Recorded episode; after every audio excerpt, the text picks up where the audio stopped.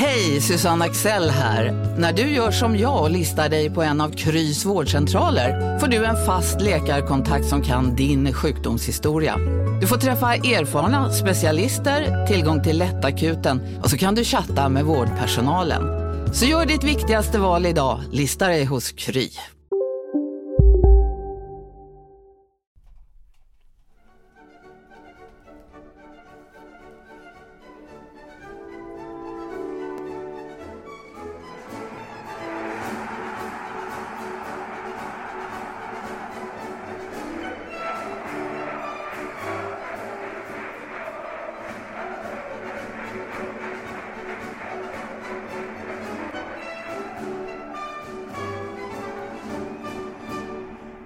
...4-0 börjar bli ett gångbart resultat för HIF på försäsongen under träningsmatcherna. Ja, en gång, ingen gång, två gånger är nästan en trend. Första matchen mot Hittarp 4-0, tredje matchen mot Ängelholms FF 4-0 på onsdagskvällen, det är torsdag nu. Däremellan en 0-1 förlust mot det danska laget vid Dovre. Erik Persson, Sebastian Rönnström, Mattias Hjelm. Vi kommer såklart att prata allra mest om den senaste matchen EFF, men också beröra Vidovre och så lite annat smått och gott också, som till exempel Taha Ali, som till slut blev klar för HIF. Sebastian och Erik, vilken ände vill ni börja dra i? Eh, nu blir jag tyst här för jag är inne på svenskfotboll.se och koncentrerar mig på det. Okej, Ehm. då ska jag bara informera dig om att eh, på, på det. vi spelar i en podd nu, Ja. och du är faktiskt med. Ja, okej, okej. Men vi kan bolla över till Sebastian Men som vi börjar faktiskt... i, det, i den änden som ni bestämde.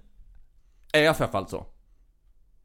Eh, 4-0 som du sa. Eh, en match där, eh, ja, eh, precis som, eh, som när HF mötte Hittarp så, eh, så får man ju ta själva, själva värdemätaren med en nypa salt. Eh, förvisso ett eh, rätt så roligt eh, EFF eh, som jag tycker ska bli intressant att följa i, i ettan. De eh, vann ju division 2 och gick upp och har ju en del eh, roliga profiler i laget. Eh, tränas ju också av Roar Hansen, gamla HF-tränaren. Så eh, Ehm, ett intressant lag på många sätt. Men det var också ett lag som saknade tre fjärdedelar av sin backlinje och inte minst eh, sin eh, skyttekung Johan Oremo. Så eh, det var ju ett lite stukat AFF eh, mot ett HF som, ehm, som eh, inte gick runt på lika många spelare som man har gjort i de andra träningsmatcherna, men som också roterade en del. Jag, jag tycker väl att resultatet och matchbilden var som man kan förvänta sig eh, när det är två lag med, med två divisioner emellan så att säga som, eh, som möts. HIF, framförallt i första halvlek, tycker jag man gjorde Ja, men kom, kom till anfall på rätt så eh, intressanta sätt. Man eh, hade fina kombinationer och anföll eh, utanför, innanför eh, och mellan. Eh, Utanför, EFF. innanför och mellan. Det var allt på en och samma gång. Och det var fina mål också för att tillägga det. Ja men det var det. Det, det började redan med Assad Al-Hamlawis eh, drömmål får man väl nästan Med fel fot. kalla det. Precis. Vänsterfoten. Ja. Med fel fot. Eh, den, satt, eh, den satt där den skulle upp i Han sa, krysset. han sa efteråt att jag har ingen vänsterfot, men eh, då sa jag till honom att det argumentet kan du aldrig komma med igen efter det här målet. För det var, det var väldigt bra. Ja, för det var en bra första touch också som faktiskt la grunden för att lägga upp för sig själv, pegga upp för sig själv på golfspråk och sen bara mata upp drivern i, i eh, krysset eller nättaket. Golfpodden. Ja, som golfare vill man ju gärna dra de metaforerna. Ja, men förlåt, eh, ni var inne i något resonemang här. Det var första målet det. Ja men sen eh, andra eh, målet är också snyggt. Det är en fin eh, djupledspassning från Charlie Weberg som Rasmus Jönsson gör en löpning på och petar den vidare i, i sidled till Anthony van den Hurk som sen lägger in den i öppen kasse. Eh, så lite misstänkt offside ut. Eh, svårt att se liksom på, på från den vinkeln som eh, dels eh, jag och Erik eh, som eh, var på matchen eh, stod i och sen även se det på eh, vår tv-sändning. Men, eh, Men det var ett fint förarbete åtminstone och sen eh, även 3-0 målet tycker jag är en eh, fin upprullning där Emil Hellman spelar Adam Kede i djupet som sen slår de snett inåt bakåt till Benjamin Aqua som avslutade säkert. Men 4-0 var inte heller så tokigt. Uh, nej, det var det inte. Nej. Fast det var inte det du ville säga. Nej, det, nej, det var, jag vill bara säga att man ska ju eh, eh, lägga in i den här ekvationen att AFFs backlinje var ju väldigt taggig vid de här målen som Sebbe beskrev, tvåan och trean då. Där det syntes att, att exempelvis Edvin Nilsson som normalt sett är, är mittfältare var högerback och Eh, det var liksom inte helt synkat där. Så det får man väl också lägga in i bedömningen. Det, det såg ut att vara lite tiki-taka-spel från HIF och så. Eh, väldigt underhållande men då ska man också ha med sig att AFF hade en backlinje som, som eh, långt ifrån var ordinarie eh, och eh, den var lite, därav lite taggig i vissa eh, i vissa situationer. Det var rätt ihåligt även på det fjärde HIF målet. Så, men det är klart, det är skillnad mellan lagen och ska vara stor skillnad. Så att det uppstår vissa hål och luckor i ett lag som spelar lite längre ner i systemet, det är inte så konstigt. Ja, sen hade FF en väldigt eh, högt stående backlinje också. Marcus Eriksson eh, eh, där bak, trotjänaren, eh, styr och ställer och var väldigt bra på att liksom lyfta upp laget. Men, men det fanns en baksida och det är myntet också. Det var att HIF hittade igenom i djupledsspelet i ibland och så. Men, vi ska ja. ju inte förta HIFs mål, för HIF gjorde det bra och gjorde det som man ska göra också.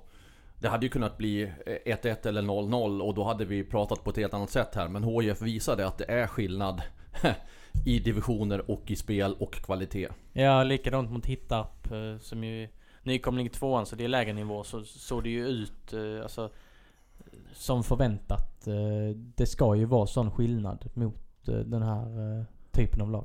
Innan vi går in på individuell spelarkritik, alltså kritik både positiv eller negativ eller allting. Så vill jag bara ställa en, en, övergripande fråga i det här. Vad ger en sån här match där eh, det är så pass stor skillnad mellan, mellan lagen? Vad ger det för HIF? Eftersom det är HIF-podden vi är i nu så behöver vi inte prata så mycket ur EFFs perspektiv. Utan vad ger det för, för HIF som ska göra comeback i Allsvenskan? Eh, Hittarp, det var ju någon, någon form av mjukstart. Årets eh, första match och eh, ett skönt arrangemang hos en mindre lokal klubb. Det, det tycker jag de ska fortsätta med. Det, det är liksom ett sunt och hållbart startskott. Så, så en sån match som, som liksom årspremiär år efter år, det, det tycker jag är sunt. Den här AFF-matchen kom ju mitt i veckan. Eh, nu blir det det hittills största testet mot Nordsjälland på måndag. Eh, och, och då fungerar ju den här F-matchen lite att ja, men man, kan, man kan rulla lite på spelare.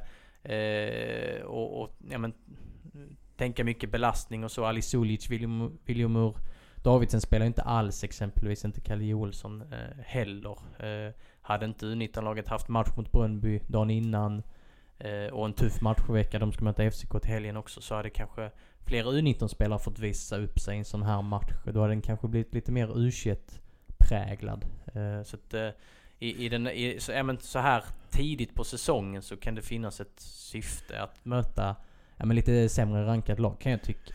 Kvalitetsmässigt kanske det inte ger uh, den här värdemätaren. Men det finns ju, även om HIF i, i, sin elitverksamhet inte är någon barmhärtig samarit som ska tänka på allt och alla andra och klubbar i närområdet. Så finns det ju ändå en liten sån där vinning i att ha de här goda relationerna med med klubbar och lagen i närheten och faktiskt kanske bjuda till på, på en sån här match också om det får plats i, i försäsongsschemat. Ja, det, det är ju ett väldigt, eh, väldigt konkret grej att eh, spela match mot de här lagen och, och samtidigt ja, men, spana in på motståndarnas lag. Finns det något intressant att hitta på FF och så vidare. Och detta har ju varit ett utvecklingsområde i HIF i flera år att bli bättre Eh, att vårda relationer med eh, andra mindre klubbar i regionen. Och det, det börjar gå åt rätt håll. Eh, och eh, därav finns det ett syfte med, med ja, men kanske ett par sådana här matcher under försäsongen. Men med det sagt så är det viktigt att det nu börjar stegras i konkurrenskraft även i motståndarlagen. Ja men så är det ju i samma takt som, som eh, konkurrensen ska trappas upp i HIFs lag också. För nu i början så handlar det ju om att alla spelare ska få ungefär lika mycket speltid och någon som har varit skadad ska liksom komma igång och så vidare och så vidare. Men eh, nu framöver om några veckor då, då kommer vi ju skönja fler mönster kring vilka spelare som ligger längst fram och högst upp på Jörgen Lennartssons eh, lista. Eh, så att, eh, eh och, då, och då, då är det såklart en fördel att möta lite bättre lag också. Kanske ska vi göra så här innan vi tar de här, den här spelarfokuset. Att vi faktiskt nämner lite grann om matchen innan som ju faktiskt har spelats efter det att vi hade det senaste HIF Pods avsnittet, den mot Vidovre. För då kan man kanske jämföra lite med, med spelet, vilka som spelade, vilka som inte spelade, vilka som har varit konsekvent, eh, ser ut att vara i, i, tidigt framme i sin form och så. Men den matchen mot Vidovre 0-1 alltså, det var väl kanske inte, för att vara snäll, någon höjdarhistoria. Nej, och där pratar vi ju om en annan sorts värdemätare. Det är ju ett ett skickligare lag. Eh, Vidor eh, låg väl på andra ligger väl på andra plats i, i danska andra ligan och bör ju rimligtvis då vara eh, jämnbördiga med, med HF. Eh, som ju alltså eh, gick upp från superettan. Så, eh, och där, där hade HF det svårare att, att komma till. Eh, Rasmus Karjalainen hade några bra lägen i första halvlek men annars var det lite mer eh, krampaktigt. Eh, jag tycker jag gillade Ali Suljic eh, eh, stabilitet. Han, han, var, han var rejäl i spelet eh, i den matchen. Eh. Det var väl där vid målet, om det var Kalle Olssons fel eller Ali Suljic fel. Ja, det, det såg lite, lite konstigt ut. Eh, men utöver det så tycker jag att han, han har visat positiva tendenser. Även Lukas Lingman som då saknades mot EFF ska tilläggas.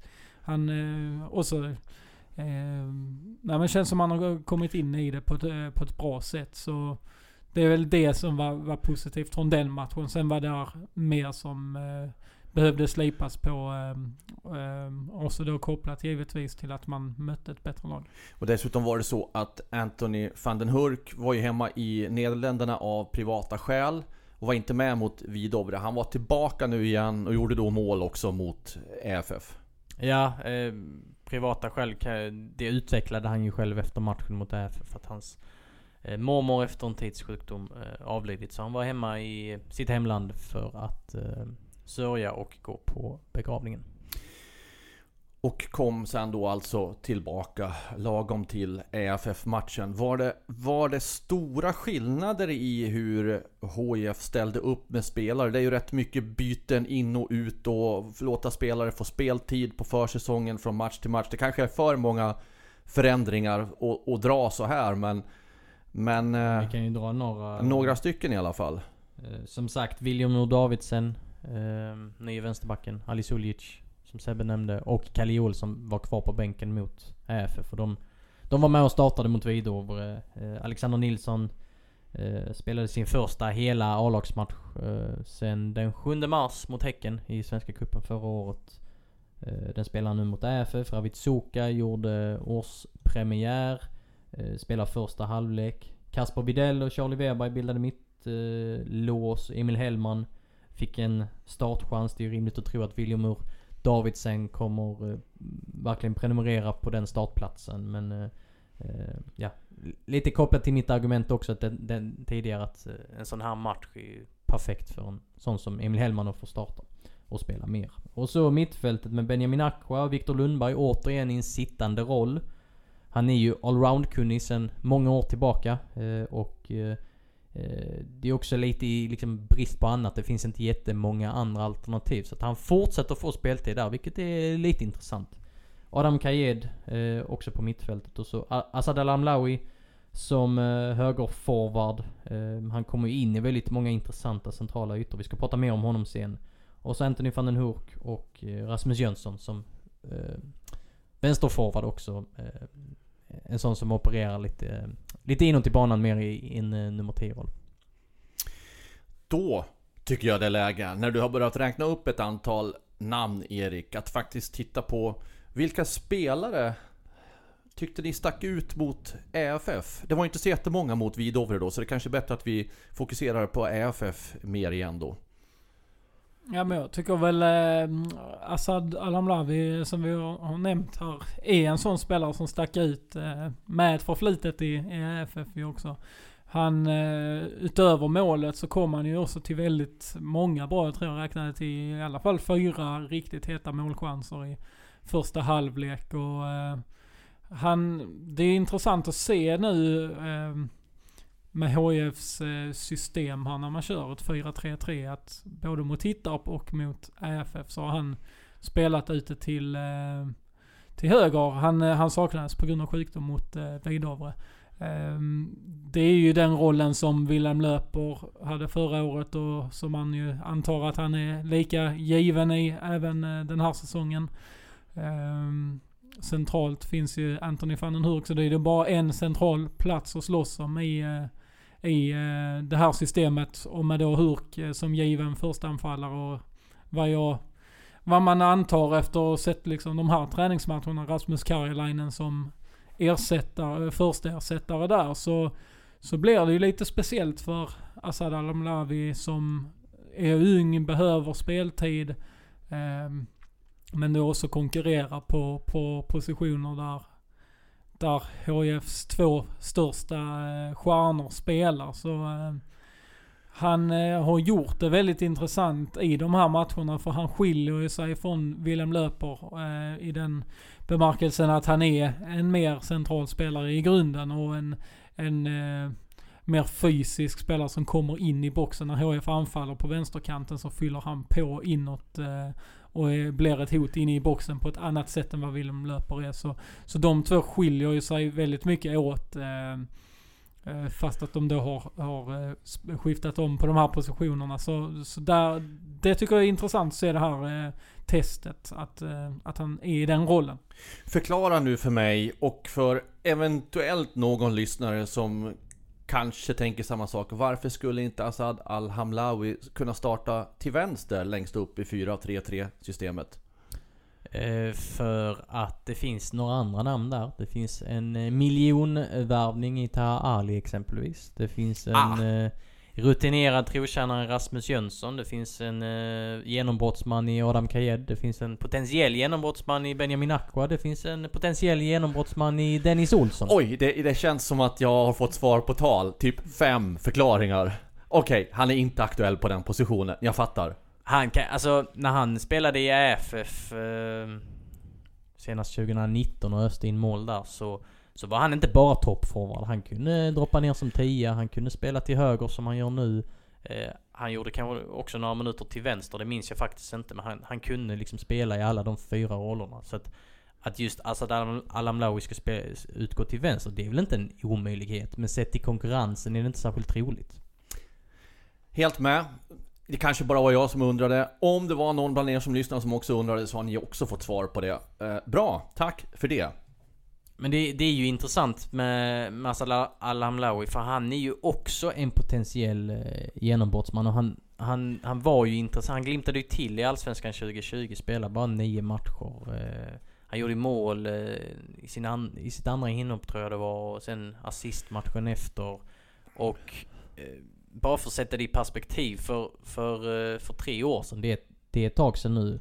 Eh, då, då tog han liksom division 2 med storm. Gjorde eh, 17 mål på 14, nej 14, förlåt mig, 14 mål på 17 matcher enligt Svensk Fotbolls statistik. Eh, kollar man bland spelarna i liksom den serien, Kviding vann. Patrik Wålemark som nu är såld för 50 miljoner, han han... Eh, hittar man lite längre ner där, 12 mål på 26 matcher. Och de som följde den serien noggrann, noggrant. De hade ju en sån kille som har satt Alam Lawi högre upp än Patrik Wålemark vad gäller prestationer och så vidare. Så att det finns ju en, en eh, grundpotential som han inte riktigt har fått ut ännu. I fjol spelade han fler matcher än han någonsin gjort på seniornivå. Då var han ändå skadad stundtals och Eh, och petad. Och han behöver en hel försäsong, för det har han inte fått tidigare. Han har ju eh, eländiga eh, skadeproblem. Så att den här tiden är väldigt viktig för Asad Al-Amlawi. Eh, och inte minst med tanke på konkurrensen. Josef Amoako har ju, har ju anslutit till laget nu också i ytterforward. Så att det kan bli ett knivigt läge. Eh, men i de här två matcherna, vi tittar på FF, har Asad, Asad Al-Amlawi åtminstone gjort vad han har kunnat för att eh, försöka stärka sina aktier. Wålemark, eh, han exploderade ju och hade ju en enorm fjolårssäsong i Allsvenskan. I Häcken ja. Ja, precis. Och för att Assad Al-Hamlawi ska kunna komma till någon liknande explosion Då behöver han ju, som du var inne på, faktiskt få vara skadefri över tid. Men också den där speltiden och om nu konkurrensen är så knivskarp så han kanske inte får det. Alltså, hur ska han resonera? Bara, bara bita ihop, ihop tugga taggtråd och alla andra klyschor och mata på och hoppas på att få chansen att, ösa in mål. Ja men när man frågar honom själv så är det ju lite sådär eh, käka taggtråd och de där eh, klyschorna. Eh, och att han ska kämpa Det kanske på inte och... finns något annat att göra i och för sig. Nej, och han, han har ju verkligen den approachen att han, han, han, han verkar inte tänka så långt. Han, är- han är i nuet, han kör på och... Vilket han, är ju han, rätt så befriande ja, faktiskt. Ja, eh, och hans självförtroende säger inte... Alltså jag tror inte han tänker på den här situationen. Han tänker att han kommer att spela. Och att, ja men jag är HIF, det, det kommer att vara tuff konkurrens, men jag ska spela. När han, eh, när HIF fick ett bra frisparksläge mot Falkenberg i, i eh, Asad Al-Amlawis typ tredje allsvenska match. Ja, då gick eh, Martin Olsson fram med 197 Premier League-matcher och en lång rad landskamper och, och tänkte ta frisparken. Men, men Assad, Assad var också där, tog bollen. För i hans värld så skulle han lägga frisparken. Så det säger ganska mycket eh, om honom. Eh, så att eh, jag tror inte han tänker på eh, eh, eventuell utlåning eller försäljning i det här läget. Men han kommer kanske eh, tvingas till det med tanke på situationen här och med tanke på hur många spelare HIF har i, i den kön där eh, Assad eh, Alamlawi också står. Du som har följt honom, okej nu, nu har det kanske varit lite lättare att hantera eh, mentalt att han kanske förstår, okej jag har varit skadad, det är inte så lätt att slå mig in och så vidare. Men när han får vara skadefri, om han inte får den speltiden han tycker att han borde få ha, hur, hur är hans huvud tror du? Eh, ja men det, det är ju det är lite svårbedömt för han säger ju inte alltid så mycket. Och, och han ger ju alltid intrycket av att vara här och nu att han inte är, ja men att han är lite bekymmerslös liksom. Han, han, så jag tror inte han tänker på detta. Sen hur han skulle, skulle resonera om han ser varenda allsvensk match från läktaren. Ja. Det borde ju brinna till eh, någonstans också för det är ju ändå en tävlingsmänniska som... eh, Men det som tror vi väl ändå inte att han ska göra, se varenda allsvenska match från läktaren. Nej, så lär det ju inte bli. Men, eh, men med tanke på konkurrensen och hur man, hur man eh, ba, ska balansera en bänk och så vidare. Det är inte så att fem forwards kommer sitta på bänken. Eh, alltså vi, vissa kommer eh, hamna på, på läktaren som, som läget är nu om alla är friska. Eh, och om ingen av de här lånas ut eller säljs. Så att det är ett... Eh, eh, det framstår här och nu som någon form av lyxproblem. Och då har vi inte ens sett. Josef Amoako. Tänk om han tar eh, HF med storm här under försäsongen och verkligen konkurrerar på allvar. Låter som en överrepresentation. Andreas Granqvist, sportchefen, har ju också varit öppen med och hintat om att det kan bli fråga om att spelare försvinner. Ja, Med tanke på att de är, vad är de, 28 på kontrakt? Eller 27? 28? 28 Tjugo- nu va? Med 28, Taha Ali. 28. Ali. Sen är, alltså jag, jag tycker ju att HF har något intressant i, i Asad Al-Amlawi. Jag, I grunden gillar jag honom. Han såg lite trubbig ut förra året och det märktes att han inte riktigt var i fas och det pendlar i prestationer. Men, men i grunden har han eh, någonting som är väldigt spännande och som, som bör kunna eh, hävda sig på allsvensk nivå även över tid. Och han är 21 år, han fyller 22 i oktober. Han har kontrakt eh, till, nu ska vi se. 31 december 2022. Är det 2022 nu? Ja det är det faktiskt. Ja det är det. Så det är sista kontraktsåret. Aha. Bra, Ännu mer- bra. ännu- det där ska du ta med dig Erik och ha med hela tiden. Ännu mer intressant. Jag är kvar vid 2021. Ja, nej men det, det får du släppa alltså. Mm, det får, Det, det är vidare. 2022 och det är HIF-podden som vi spelar in. Jag ska vara i nuet. Och Ja, nuet du borde är lära dig av 2022. Assad Hamlawi. Ja. Så kan vi säga. Vi Mm. kan också vara helt överens om att den här försäsongen som du var inne på tidigt här i resonemanget är jätteviktig för honom med tanke på fjolårssäsongen. Ja. Ja. Vi släpper Assad och eh, pratar om lite andra spelare. Nämligen vilka då? Vilka fler vill ni lyfta lite nu? Tre matcher in.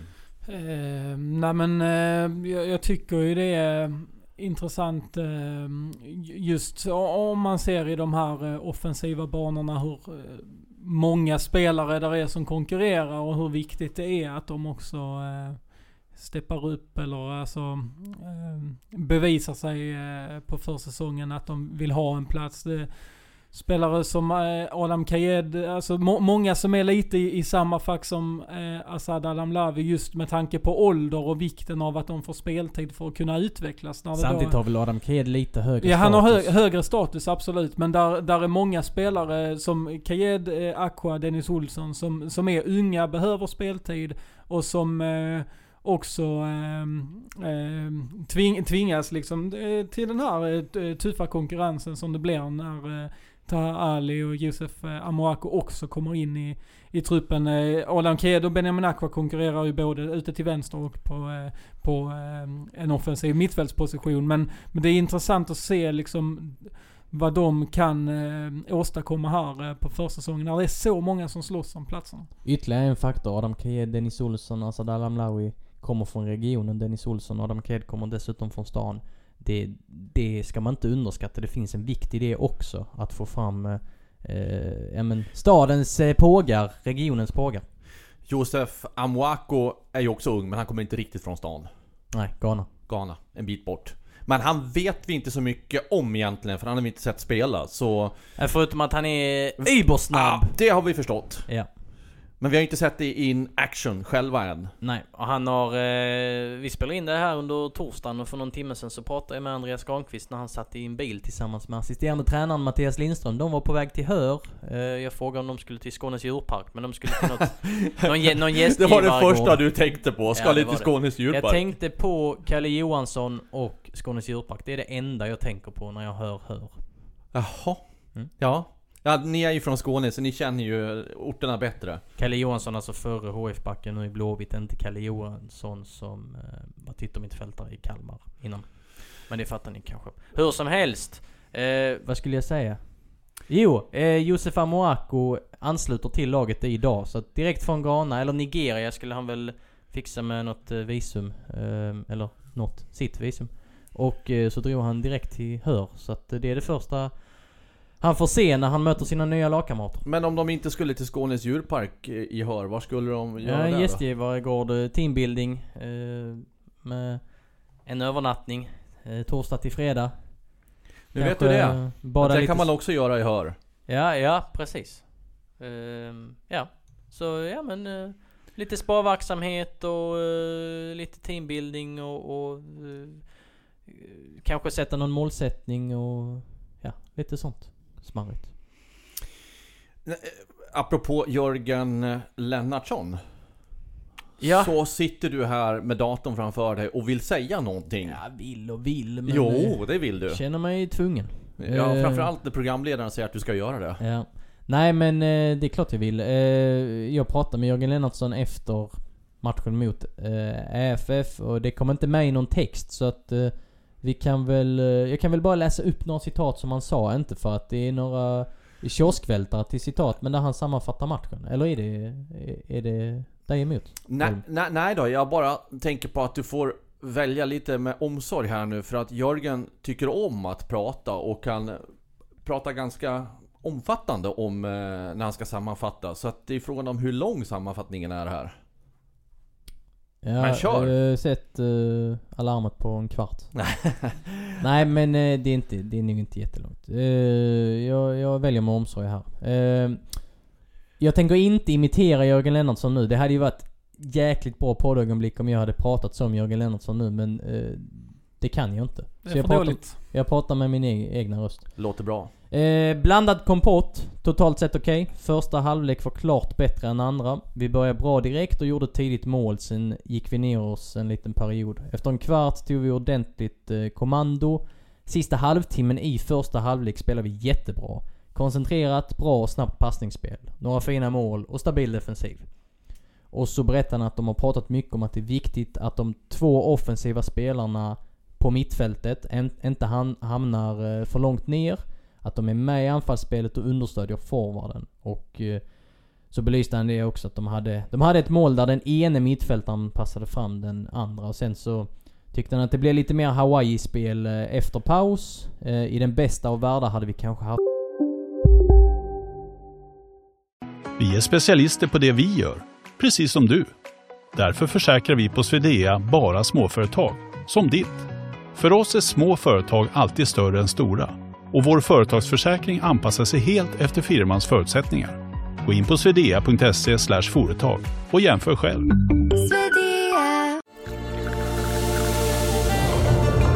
Välkommen till Maccafé på utvalda McDonalds restauranger med Baristakaffe till rimligt pris. Vad sägs om en latte eller cappuccino för bara 35 kronor? Alltid gjorda av våra utbildade baristor.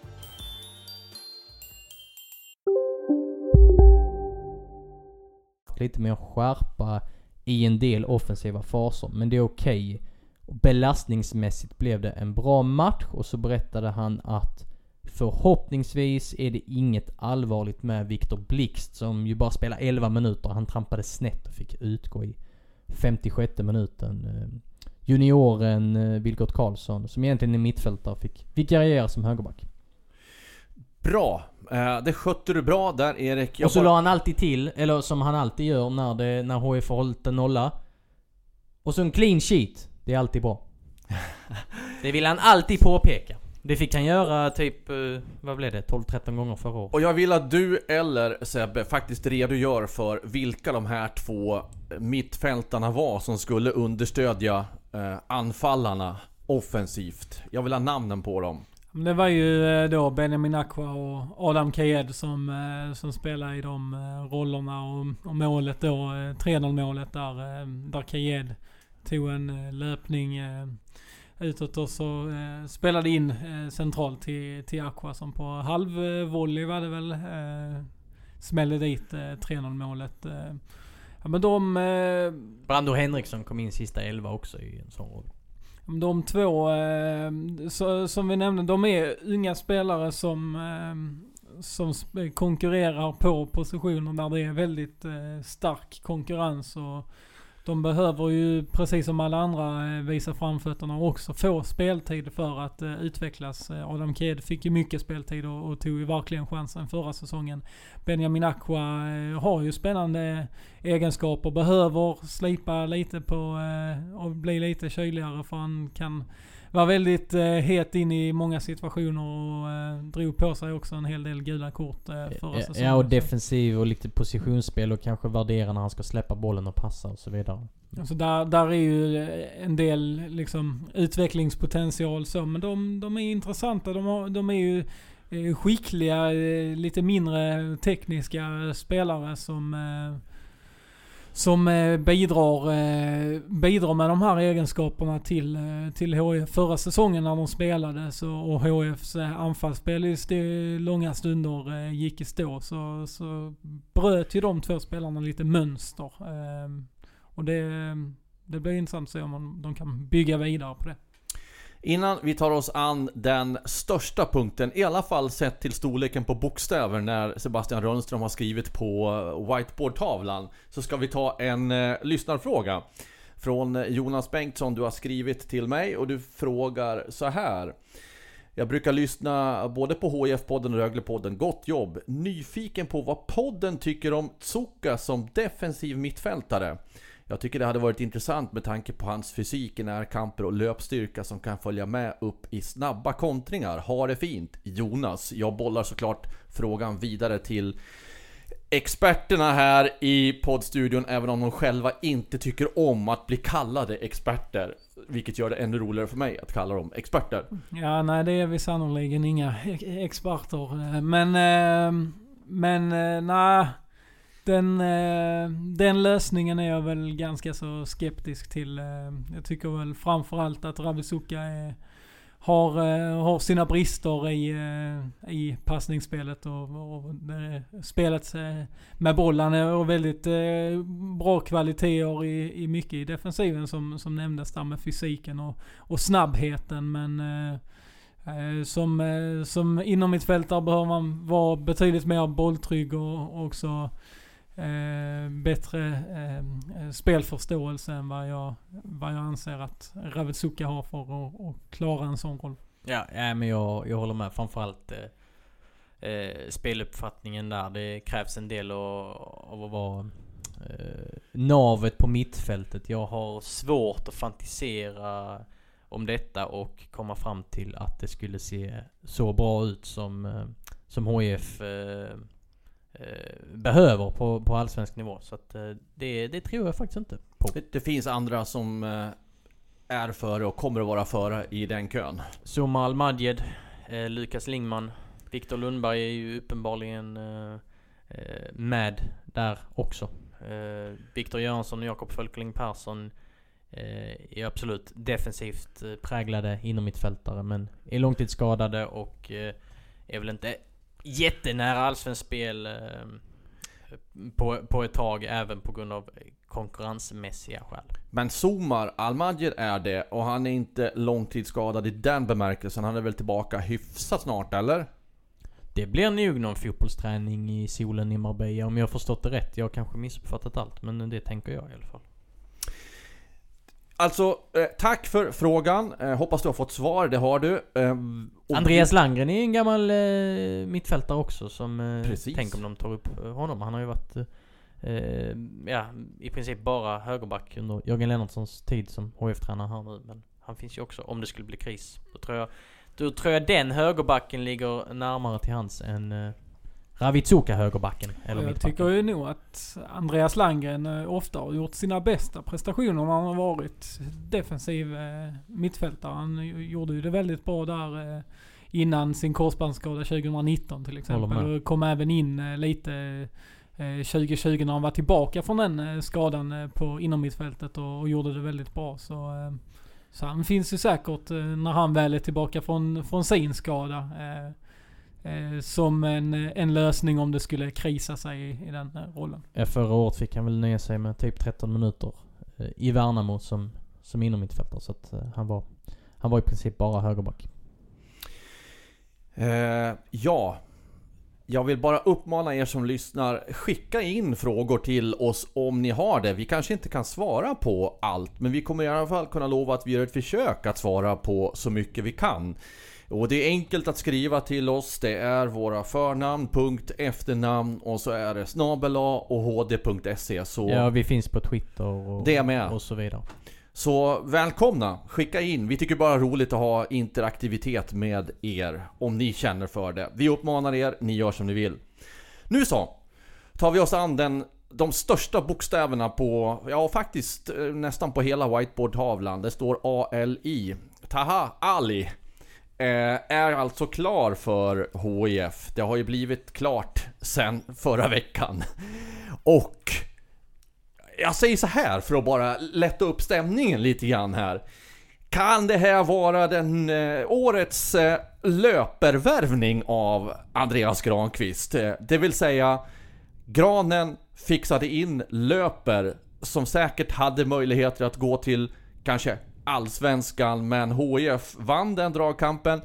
Borde varit något liknande kanske med Taha Ali efter hans höst. Jag säger Ja, det här kan vara Granens löpervärvning 2022. Vad säger ni om det?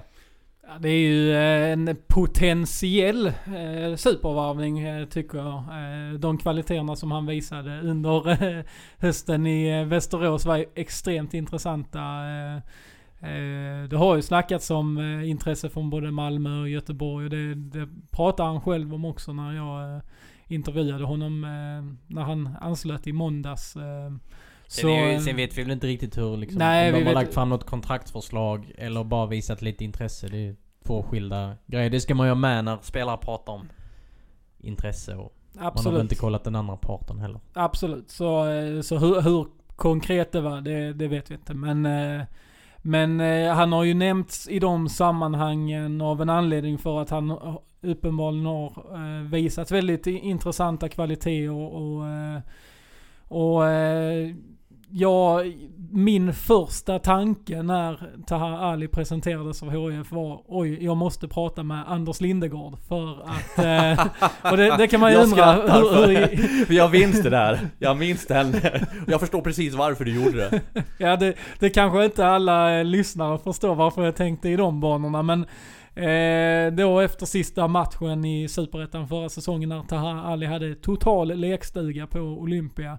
Eh, då eh, pratade just eh, Anders Lindegård eh, i intervjun efteråt om eh, Taha Ali och tokhyllade honom. Han sa att det är eh, en av seriens bästa spelare, om inte svensk fotbolls bästa spelare. Eh, det är ett helt häpnadsväckande citat. Ja, det är en eh, klassiker. från eh, Anders Lindegård som, eh, som ju är ofta tar till stora ord och är tacksam att ha att göra med eh, han- som reporter. Han kanske bara menade eh, just eh, i svenskt eh, sammanhang och inte räknade in sina landsmän som Anders Christiansen eftersom han är dansk. Han kanske inte räknade in Zlatan Ibrahimovic, Alexander Isak och sånt heller. Eller? Nej, kanske inte. Det, det vore en ganska eh, eh, chockerande jämförelse i så fall. Men det, det är stora ord oavsett eh, vilken avgränsning eh, Anders Lindegård eh, gjorde. Eh, för eh, ja, det, det är ju klart att alltså, det, vi, snackar ju inte här om en eh, spelare som eh, lär bli uttagen till, till VM-playoffet. Alltså det är ju inte på den nivån. Men, men han har ju eh, otroligt intressanta egenskaper som, som ju säkert kan komma HF till gagn. Han har sex landskamper för futsal-landslaget. Eh, bara en sån sak. Eh, det är ju en väldigt teknisk och snabb spelare som eh, är skicklig på, eh, på små ytor och en mot en situationer. Eh, så eh, sen, sen är det klart, man, man undrar ju också eh, om han nu var så himla bra i Västerås, varför han aldrig fick riktigt chansen i Örebro, eh, som ju trots allt låg i botten av allsvenskan och behövde all hjälp de kunde få. Eh, kan ju finnas eh, andra faktorer som inte vi känner till där såklart, men, men eh, så det är ju inte, det är inte så att det är Lionel Messi HF eh, har varvat. Eh, men sett till hans potential och det, det man har sett av honom så är det ju otroligt eh, spännande spetsegenskaper som han säkert kan tillföra till eh, HF. Det är ju viktigt i det här sammanhanget att säga att eh, det inte är en dagslända som hade en bejublad fantastisk eh, match med Västerås på Olympia mot HIF i sista seriematchen. Utan att det faktiskt är en spelare som kan leverera över tid och inte bara ha en, en lyckodag så. Ja, över tid och över tid i, i Allsvenskan har ju inte presterat eh, uppenbarligen. Han var väldigt bra i Sollentuna i ettan 2020. Det var det här med åren, men jag sa rätt år nu. Och sen så ett väldigt bra halvår då i, i Västerås. Så på så sätt, nej. Det var inte bara en match där han var briljant, utan det var han i, i fler eh, matcher. eh, Utan tvekan. Men det återstår att visa att han faktiskt presterar på allsvensk nivå också i en nykomling. Ja, det är jag. Om man, om man inte bara ska ställa sig i hyllningskören så... Och, och Vilket vi inte ska. Nej, innan det vi faktiskt har svaret. det är lätt att göra det med en sån här färgsprakande spelare som... Som... eh, Är väldigt intressant och väldigt eh, spännande. Och man har ju fortfarande den här matchen från den 27, 27 november på näthinnan. Och det är sällan en spelare gör sånt intryck i en match. Han, det var ingen annan spelare, eh, varken HIF-spelare eller motståndare som var eh, så bra på Olympia under hela förra året. Eh, vill, vill, jag, vill jag påstå. Men det är det här med defensiven. När jag pratat runt så, ja men varför, varför fick han inte chansen i, i Örebro? Och vad finns det för förbättringsområden? Eh, han är ju inte liksom 16 år heller, han är ändå 23 bast sådär. Eh, och eh, då, då, ja, men då, då är det ju det här med defensiven att den är, den är på många sätt bristfällig. Och då, då ringer det ju lite varningsklocka. För att det är ju troligt eh, att tänka att HIF inte kommer ha överdrivet mycket boll i Allsvenskan. Kommer kanske bli lite tillbakapressade.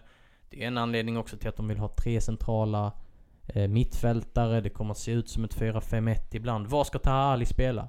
Ja, han kommer antagligen utgå eh, som vänsterforward i försvarsspelet utan boll. Så kommer han ligga som en, som en vänstermittfältare. Räcker det då? Han kommer antagligen ha en ganska stabil pjäs bakom sig, William Ur Davidsen.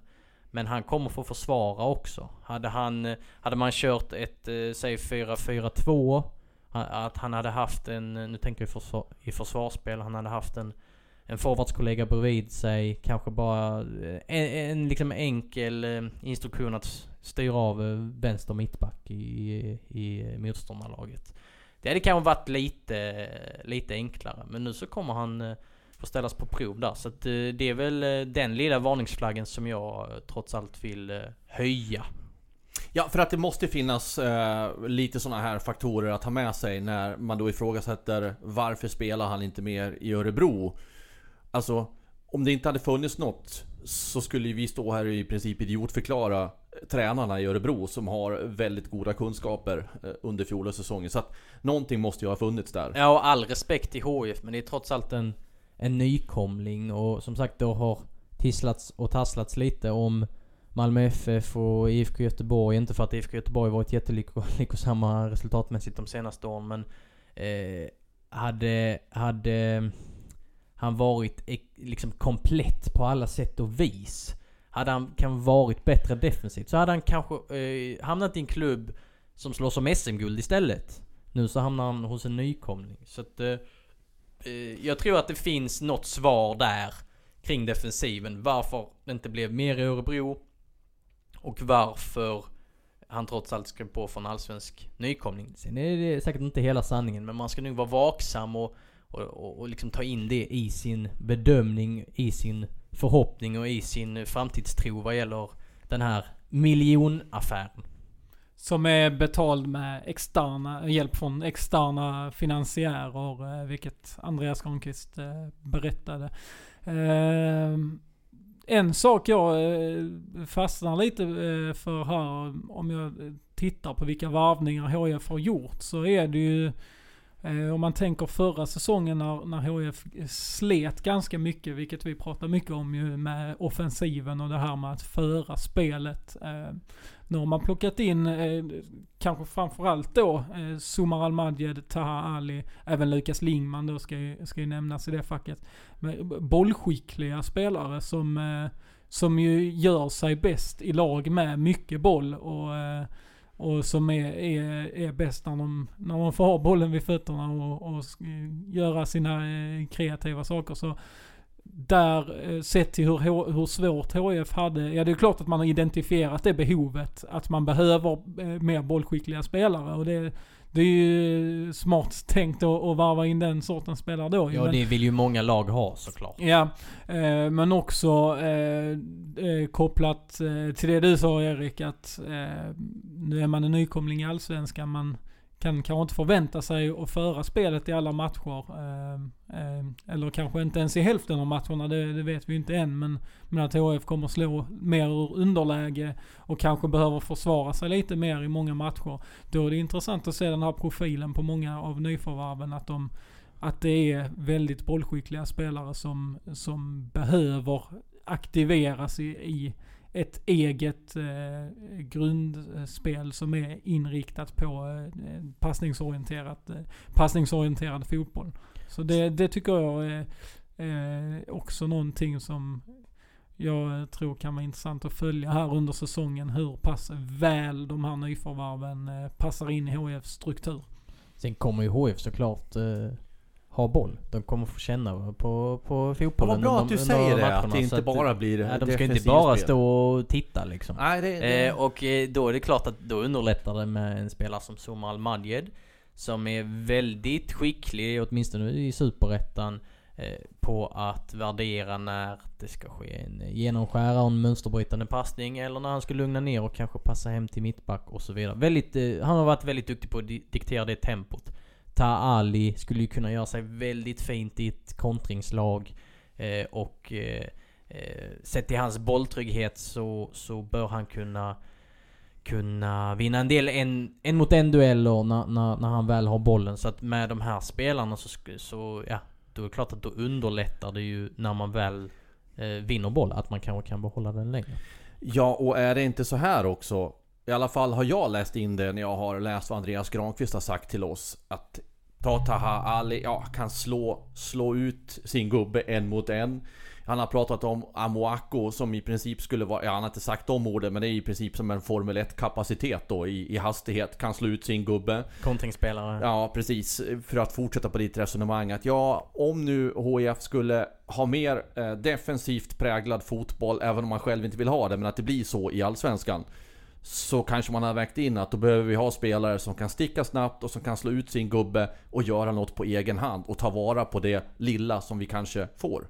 Ja, eh, och lyckas de med det?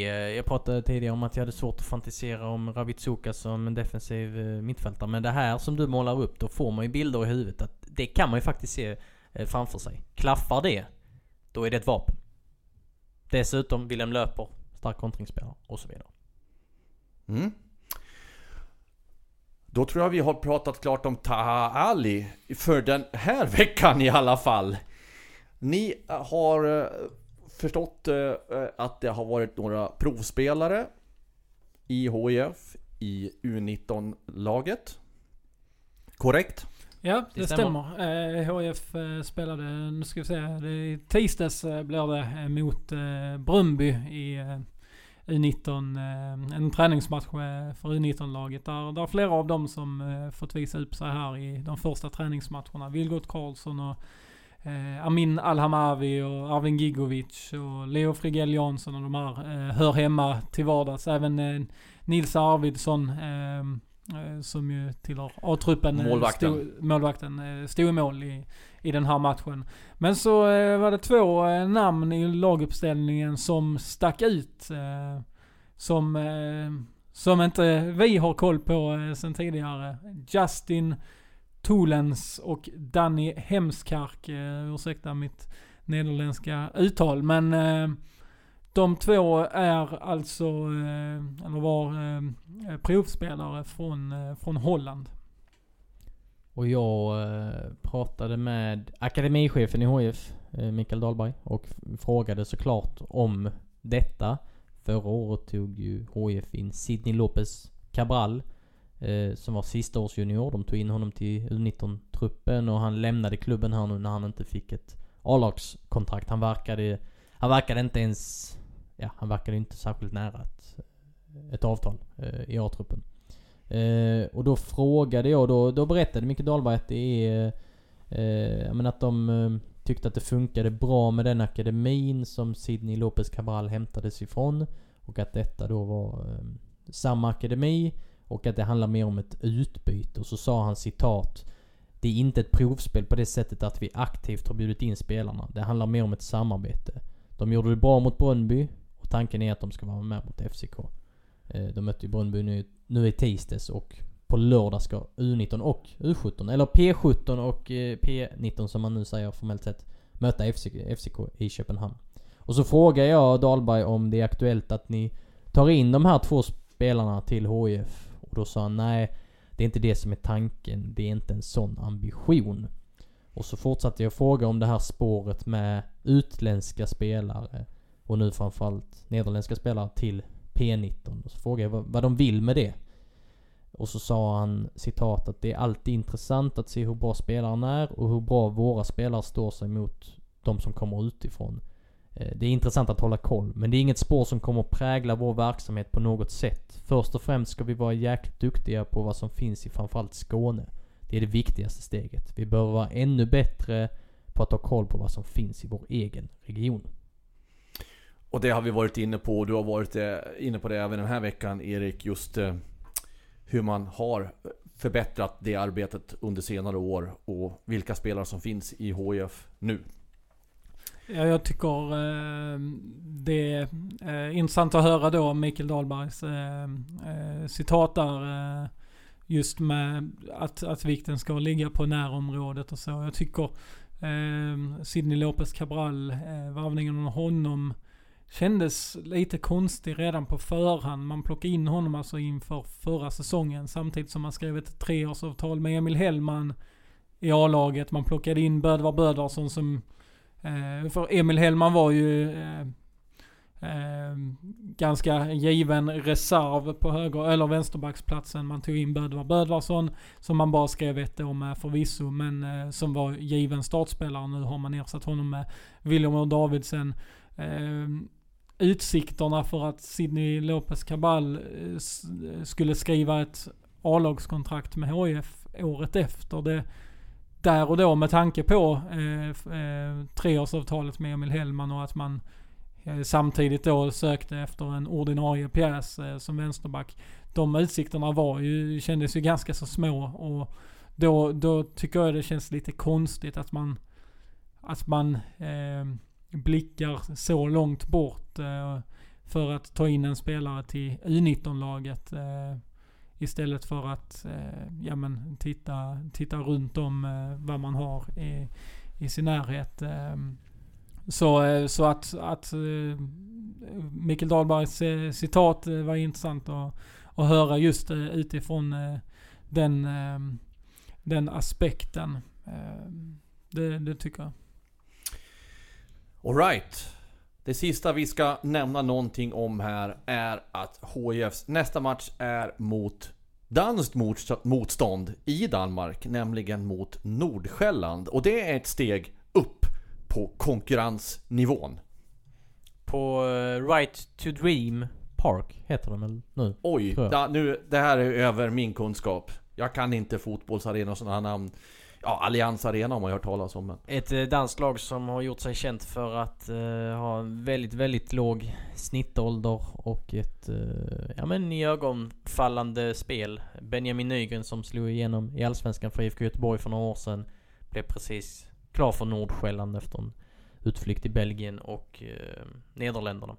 Eh, så att eh, det är en, det är en spännande dansk klubb. Eh, och de ska ju gå in i säsong alldeles strax också. Så att eh, det blir lite mer eh, gasen i botten eh, nu och det största testet hittills för HIF.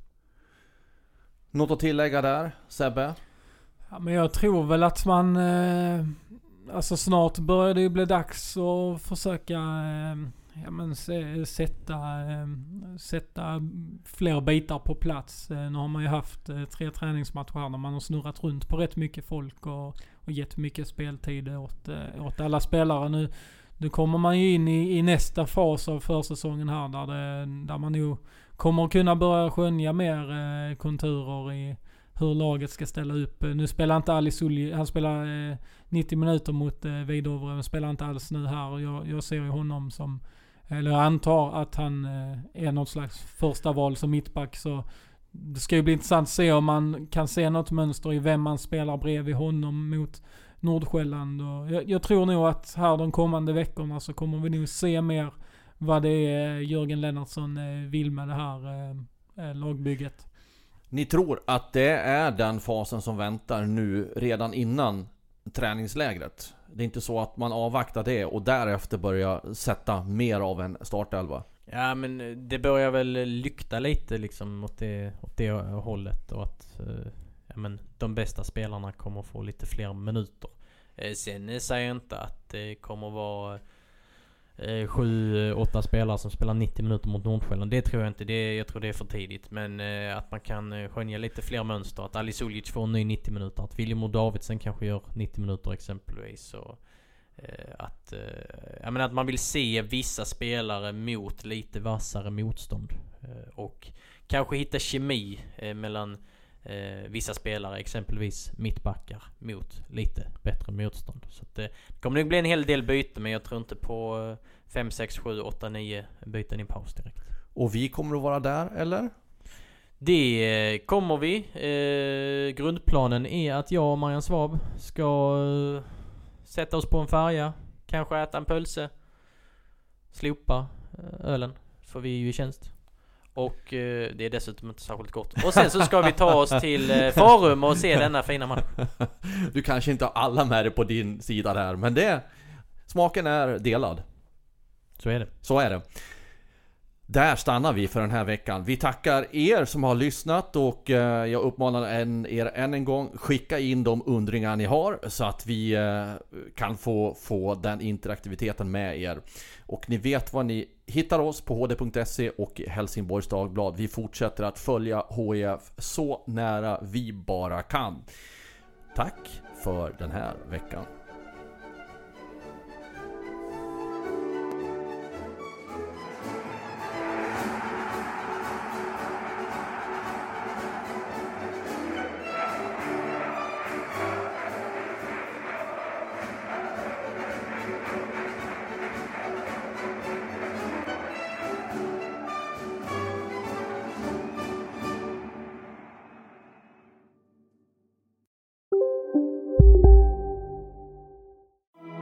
Sverige! Apoteket finns här för dig och alla du tycker om. Nu hittar du extra bra pris på massor av produkter hos oss. Allt för att du ska må bra. Välkommen till oss på Apoteket. Redo för sportlovets bästa deal? Ta med familjen och njut av en Big Mac, McFeast eller Cooper Cheese och Company plus en valfri Happy Meal för bara 100 kronor. Happy Sportlovs deal, bara på McDonalds.